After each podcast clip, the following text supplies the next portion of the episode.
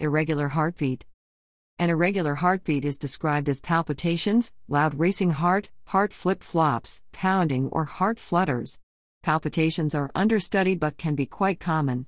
Estrogen is thought to help with the lining of the heart tubes and valves, it's thought it makes the valves and arteries more flexible.